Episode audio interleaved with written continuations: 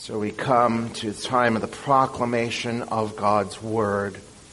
And our sermon text, as we continue through this Old Testament book of Ecclesiastes, is Ecclesiastes chapter 5, verses 1 through 7. You can find that in your worship folder on page 8, if you wish to follow along. Hear now God's Word. Guard your steps when you go to the house of God. To draw near to listen is better than to offer sacrifice of fools.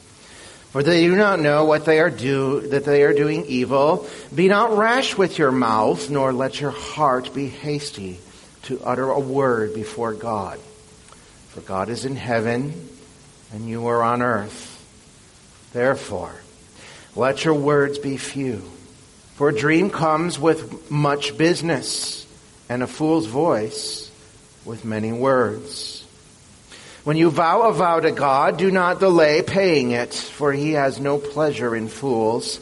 Pay what you vow. It is better that you should not vow than you should vow and not pay. Let not your mouth lead you into sin. Do not say before the messenger that it was a mistake. Why should God be angry at your voice and destroy the work of your hands? For when dreams increase, words grow many. There is vanity. But God is the one you must fear. This is God's word. Let us pray. Father in heaven, we ask once again that as your word is proclaimed, you would give us ears attuned by the grace of your Spirit to hear as you attend unto them, so that in hearing we might believe, and in believing we might be renewed in our faith and rest all the more in the grace of your calling through Jesus Christ our Lord, in whose name I now pray. Amen. So why do you worship God? What is the very reason you come on Sunday morning, on the Lord's Day, and gather with his people? We know that people approach God in worship for many different reasons. Sometimes people are merely curious, wanting to see why God's people gather. What is this thing called worship that they do on the Lord's Day mornings? Sometimes people come to worship because that's what they have always done. As they have grown up and part of the church, it's part of their culture, their tradition. Others go to church to worship because they like the sense of belonging to something. And others still go because, well, they like to be noticed. They like to be acknowledged as a good person. And many people today go to church simply because they want to feel good. Worship to them is therapy. And God has become their therapist. They want to feel better about themselves and about life. But God, as we see in the scriptures, is no therapist. He's your creator. He is the maker of heaven and earth. He is high and lifted up. He is holy, holy, holy. He is far above what you can ask and think and imagine. And his power is greater than we can comprehend. There are no words to describe his purity and his holiness. And so when we come to worship God, we must do so carefully. We must, as Solomon the preacher admonishes us here in this text this morning, we must worship God in fear. Israel in the Old Testament often forgot this reality. They went into the temple. They offered their sacrifices according to the ceremonial system God had given them. But they did so with zero reverence. They did not fear God. And their worship was just a mere routine, part of their cyclical life under the sun. And that indeed was a vanity of vanities. Worship had become meaningless and senseless. But we live in a day where the church, the people of God in this present age, have unfortunately done the same. Our worship often becomes so flippant. We pray prayers, we sing songs because of how they make us feel, instead of doing it because we fear the Lord our God. Well, here in Ecclesiastes 5, Solomon, the preacher king, gives us a remedy, an antidote to flippant worship and irreverent praise. And he shows us how we must approach God. And in the end, what we see is that when we do approach Him in fear, it ultimately leads us to what we need most, the grace of the gospel of Christ our Lord. And so how then do you worship God in fear? Well, first of all, when you worship God, you must listen first. When you worship God, you must listen first. Verse 1, guard your steps when you go to the house of God. To draw near, to listen is better than to offer the sacrifice of fools, for they do not know that they are doing evil. So the preacher here is talking about coming before God in His presence to worship Him. And that, of course, and his day was within the temple, which he calls the house of God. And there is a sense here where he expects us as God's people to do this. It's supposed to be normal, natural, habitual. You go to God's house to worship Him as part of your life. In fact, that is the whole identity of God's people. It is tied to our worship of Him. We were created to worship Him, because God is our Creator. So not only are we called to worship Him, but we're called to worship Him in the way that He wants to be worshipped. It's interesting to note that the first four commandments in the table of God's moral law, the Ten Commandments, what are they about? They are about worshiping God rightfully.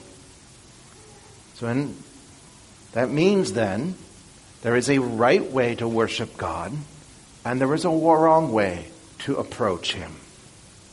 And the preacher here wants us to be sure we are approaching Him rightly, in a way that reverences Him, the way that fears Him. So he says, guard, watch, keep an eye on your steps as you go into the house of God. Do not do so without thinking. Do not do so flippantly. Be mindful of what you are doing. And the very first thing that you do as you guard those steps is simply listen.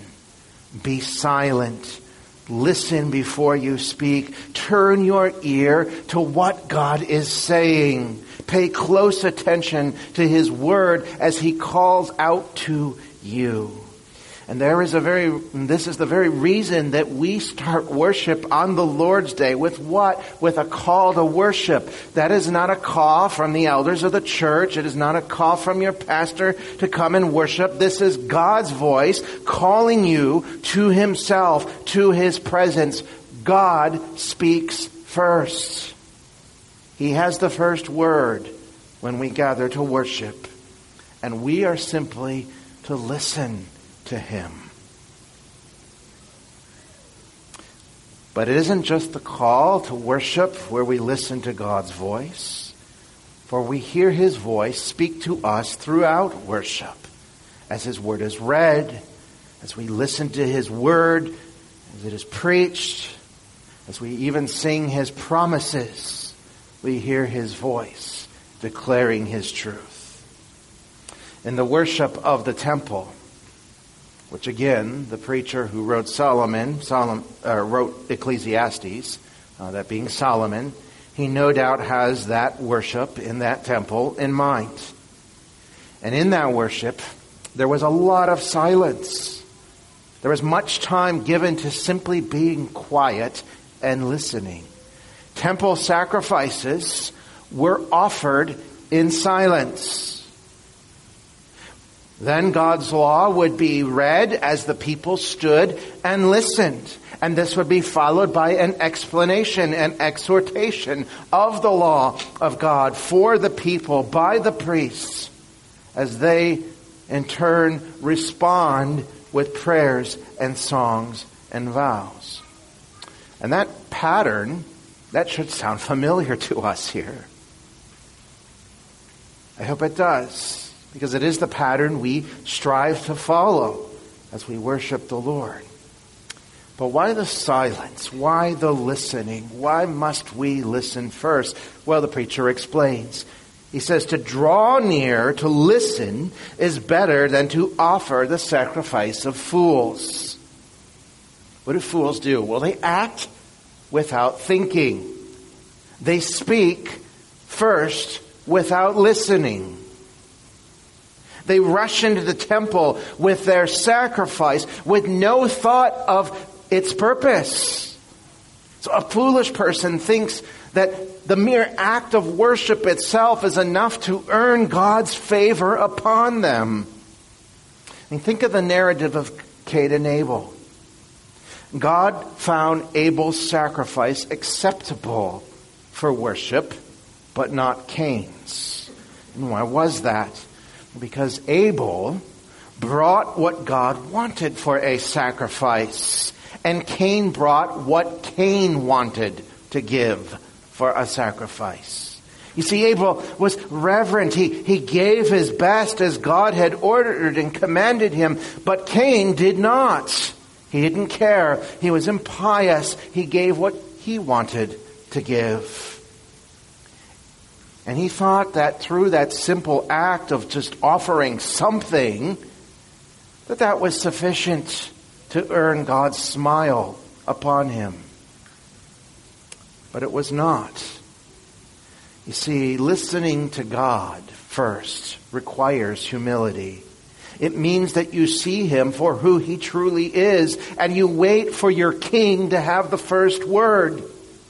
But the sacrifice of fools of which Solomon speaks is one of arrogance. It worships in a way that thinks it can get something from God. And so it rushes in and demands and has the first word.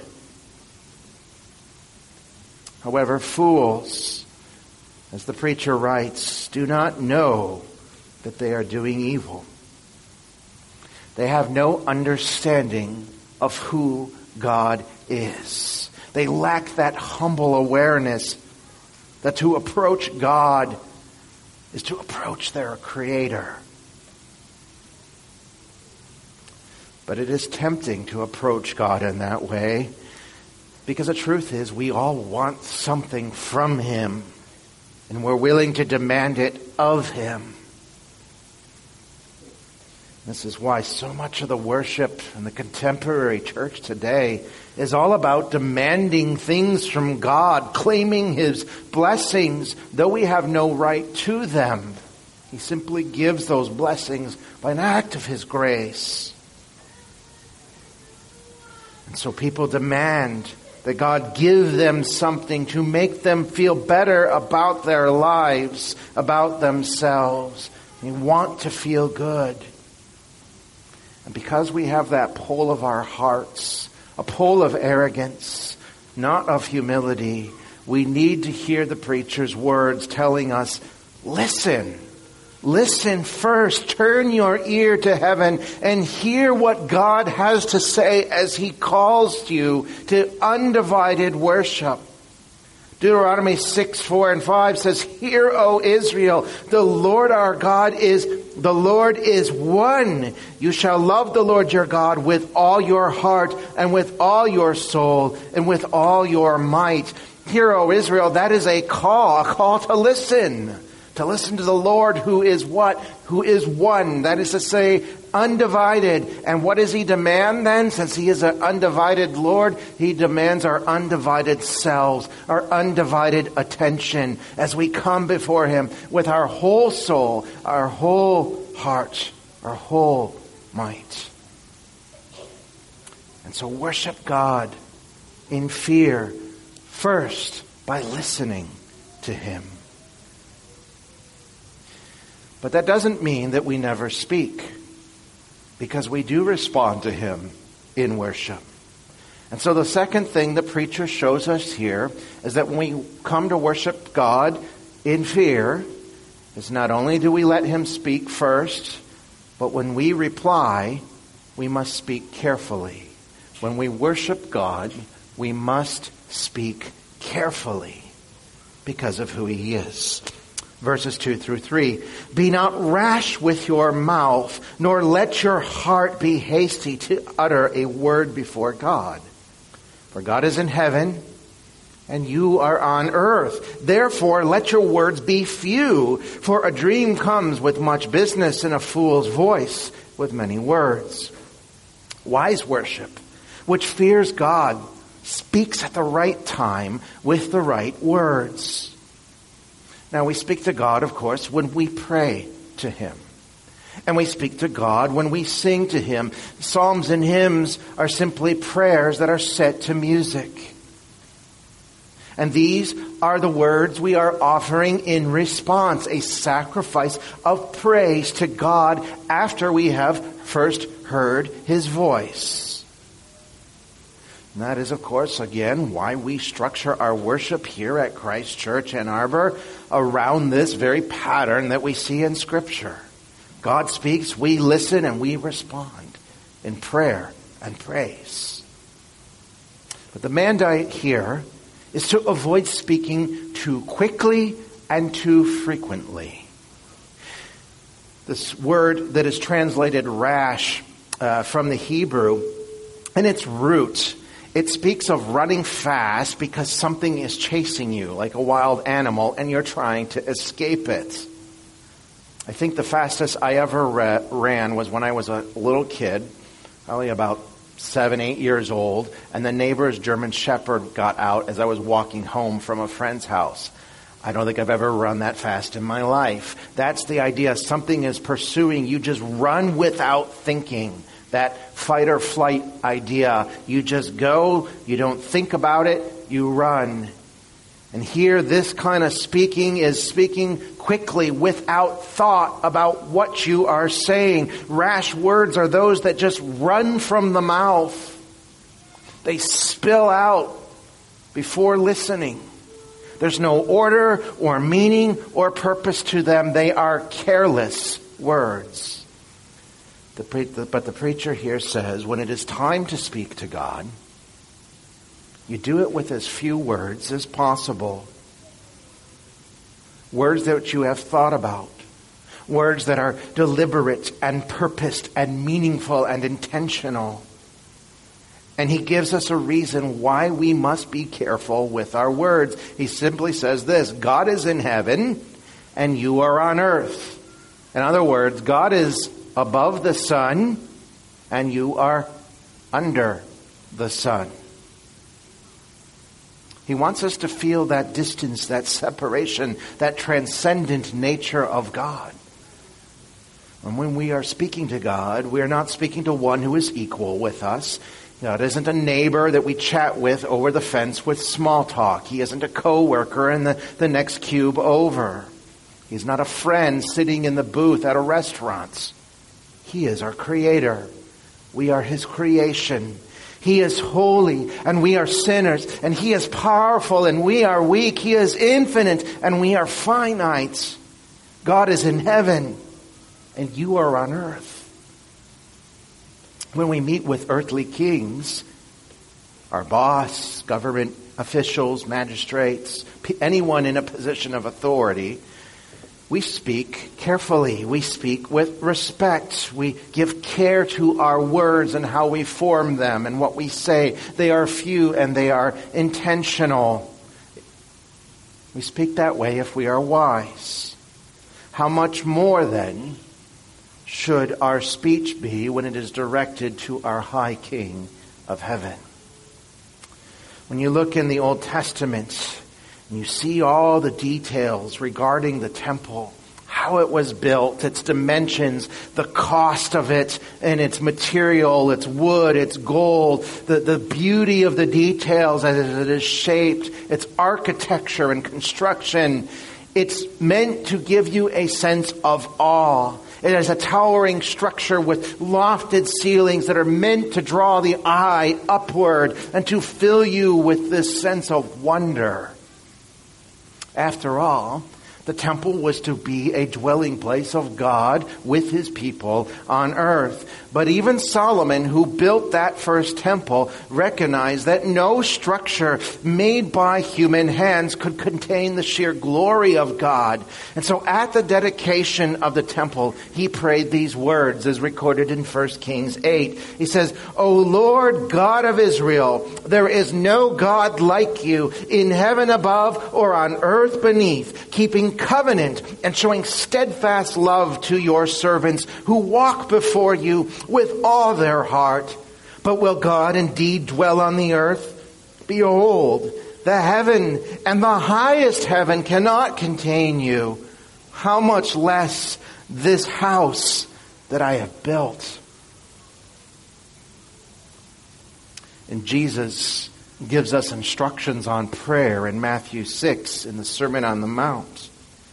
And he gives us these instructions. He says, when you go to pray, do not heap up empty phrases, careless words, as the Gentiles or as the pagans do.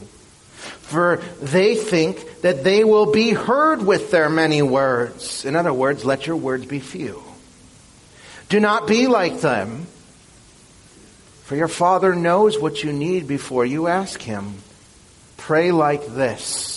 And how do you start that prayer? Our Father in heaven, hallowed be your name. When you pray, don't use empty phrases. Don't be rash with your mouth. Let your words be few, because your Father is in heaven and you are on earth. So be careful, think, be intentional, be true. But the foolish use careless words. The preacher says here that a dream comes with much business. What is a dream? It is an illusion. It is something that is not real. There is no substance to it. Illusions come from busy hearts, hearts filled with all sorts of unfocused worldly clutter. And a foolish mouth is filled with all sorts of words that are just an illusion. There is no meaning or sense to them. People utter them because they simply think it's what God wants to hear. This is how the Pharisee spoke in Jesus' parable of the Pharisee and the tax collector. As Luke writes, the Pharisee, standing by himself, he prays and he says, "God, I thank you that I am not like other men, extortioners, unjust, adulterers, even like this tax collector. I fast twice a week. I give tithes of all that I get." And so he boasts of what he has done. He boasts of his good deeds. He believed that's what God wanted to hear. He was rash with his words. They spilled out like a fire hose, blasting out his own self-righteousness. But they were meaningless. They were an illusion. They were like a dream. He was deceived by his own twisted nature of his prideful heart. For indeed it is the hasty heart that leads to many words, as we see in verse 2. Or as Jesus said, out of the abundance of the heart the mouth speaks. And that is why if we are to worship God rightly, if we are to approach him in fear and awe of his powerful presence and his holy might, we need a new heart, a heart that can speak the right words, a heart that is humble, a heart that is careful with what it says, a heart that prays and worships God like the tax collector in Jesus' parable, saying, "God, be merciful to me, a sinner." And Jesus tells us that that man, that sinful, corrupt tax collector, as he prayed that prayer of repentance, he went home justified and made right with God, not the Pharisee. Again, God is holy and pure and high and lifted up. Why would we think we can say whatever we want in His presence? If we stop and listen to His voice, it will cause us to tremble. It will expose our sinful failures, our twisted and corrupted desires, our selfish will. And it is at that moment then that we run to Jesus, our Savior, and say, God, be merciful to me, a sinner. It is then that He changes our hearts of stone and gives them hearts of flesh so that we might worship God rightly. When you come to worship God, listen to Him first. And when you come to worship God, speak carefully. And the final instruction the preacher gives here on how we are to worship God in fear, to worship Him rightly, is this. When we worship God, we must do what we say we would do. When you come to worship God, do what you told Him you would do. Verses 4-7. When you vow a vow to God, do not delay paying it, for He has no pleasure in fools. Pay what you vow. It is better that you should not vow than what you should vow and not pay. Let not your mouth lead you into sin, and do not say before the messenger it was a mistake. Why should God be angry at your voice and destroy the work of your hands? For when dreams increase and words grow many, there is vanity. But God is the one you must fear. The dominant theme through those verses is this idea of vows, specifically in this context, temple vows. These were when any Israelite, an Old Covenant person of God, would bring before God a vow, a promise to do something if God would in turn do something for them. In fact, in Deuteronomy 23, we see a list of laws regulating how these vows would be given. Listen to this. It sounds almost identical to what Solomon writes here. It says, if you make a vow to the Lord your God, you shall not delay fulfilling it.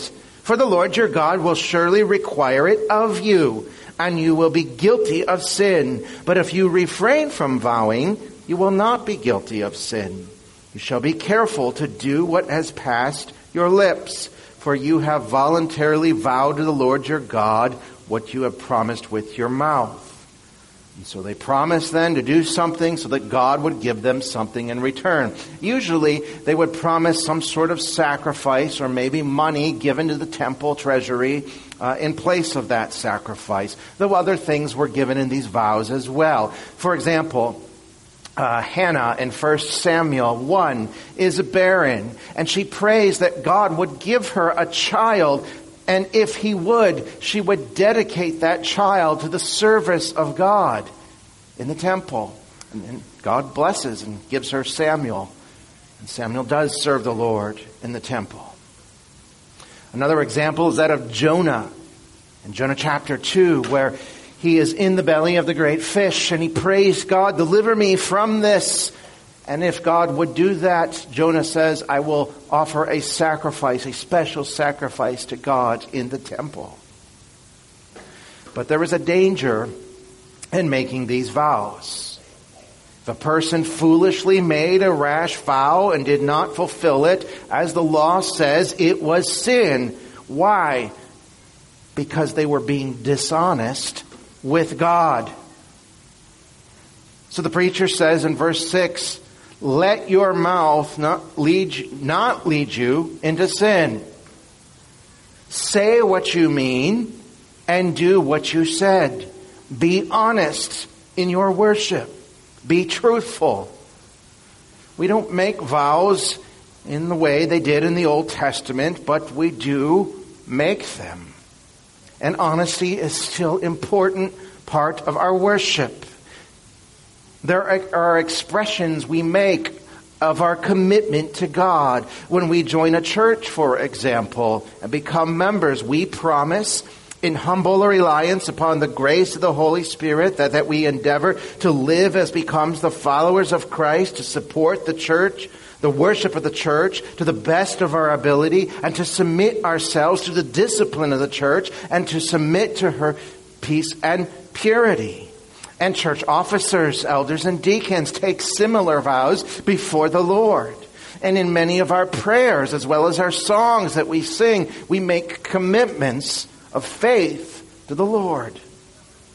And the preacher's point here, then, is in verses 4 through 7. It is very simple. He says, what you say to God, simply do it. Be honest before Him.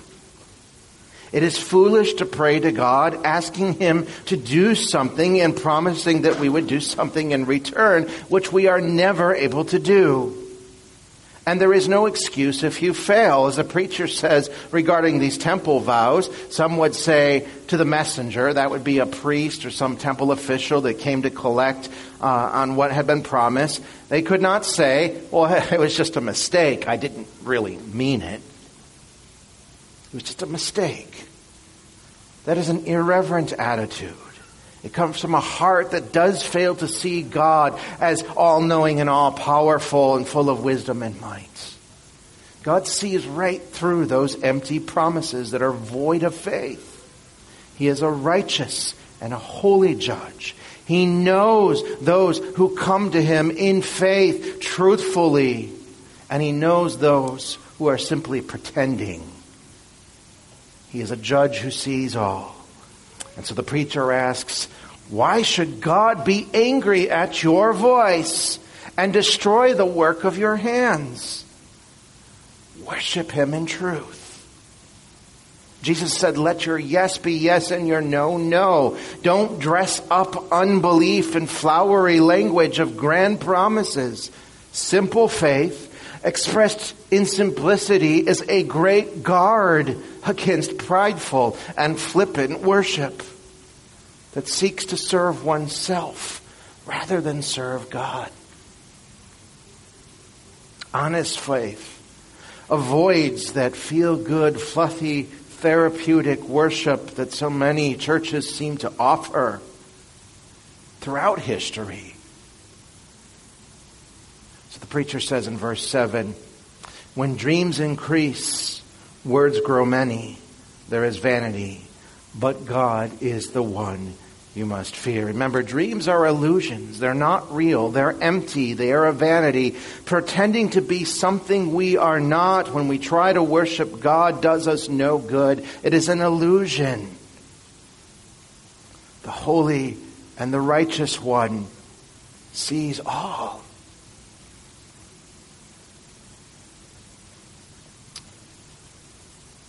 You see, worship isn't supposed to make us feel comfortable. Worship is supposed to make you tremble before God. God is the one you must fear. And that is why we listen first when we approach Him. And that is why we speak carefully when we speak to Him. And that is why we must do what we say we will do. We must be honest when we come to Him in faith. That is right worship, worship which fears God. But here's the beautiful thing about that right worship. It drives you to the gospel of Christ. Because it is Jesus alone who opens the door of heaven's throne room so that we might even begin to hear God's word and to speak words to Him in praise, the sweet sacrifice.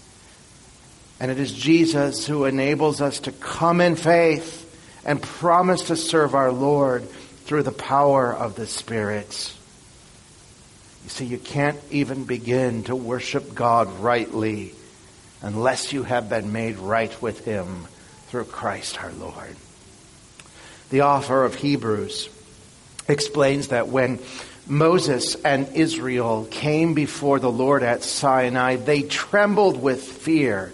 But then he says this to believers, that when they gather to worship on the Lord's Day, he says, when you do that, you have come to Mount Zion, the city of the living God, the heavenly Jerusalem, and to innumerable angels in festal gathering, and to the assembly of the firstborn who are enrolled in heaven, and to God, the judge of all, and to the spirits of the righteous made perfect, and to Jesus, the mediator of the new covenant, and to the sprinkled blood that speaks a better word than the blood of Abel. You see, when we gather here on the Lord's Day to worship God, we must do it rightly. We must do it fearfully, which means we must do it through Christ Jesus alone. He is our mediator, the one who makes this even possible, to listen and to speak and to do for His glory. Worship is supernatural. It is God coming down in His power and His glory to meet with His people. And therefore, as the author of Hebrews continues, therefore, let us, God's people, be grateful for receiving a kingdom that cannot be shaken. And thus let us offer to God acceptable worship with reverence and awe. For our God is a consuming fire. When we do that, we get a little taste of heaven's celebration here on earth. And that's why we need to worship rightly. Because only the righteous are permitted into the presence of God. And it is only through Christ then and His righteousness that we can stand before Him and fear for the praise of His name. Therapy doesn't bring you into heaven's courts, but Jesus does. So go to Him and let God be the one whom you praise. He will receive you into Himself. He will forgive you of every offense, every sin, every transgression. He will heal the brokenness of your heart, and He will give you peace that escapes human understanding when you go to Him through Christ. Listen to His voice. Speak careful words of praise. Walk in honest faith with Christ your Lord. And join together in this festal gathering of heaven on earth until that day when eternity comes. And of that day, I close with this quote from J.C. Ryle, who was a pastor in the Anglican Church in the 18th century. He said, "The day is coming when there shall be a congregation that shall never break up, and a Sabbath that shall never end, and a song of praise that shall never cease, and an assembly that shall never be dispersed. Here we often worship God with a deep sense of weakness, corruption, and infirmity. There at last we shall be able with a renewed body to serve Him without weariness and to attend to Him without distraction. Here at our very best, we see through a glass darkly and know the Lord Jesus Christ most imperfectly. It is our grief that we do not know Him better and love Him more. There, freed from all the dross and defilement of indwelling sin, we shall see Jesus as we have been seen and know Him as we have been known.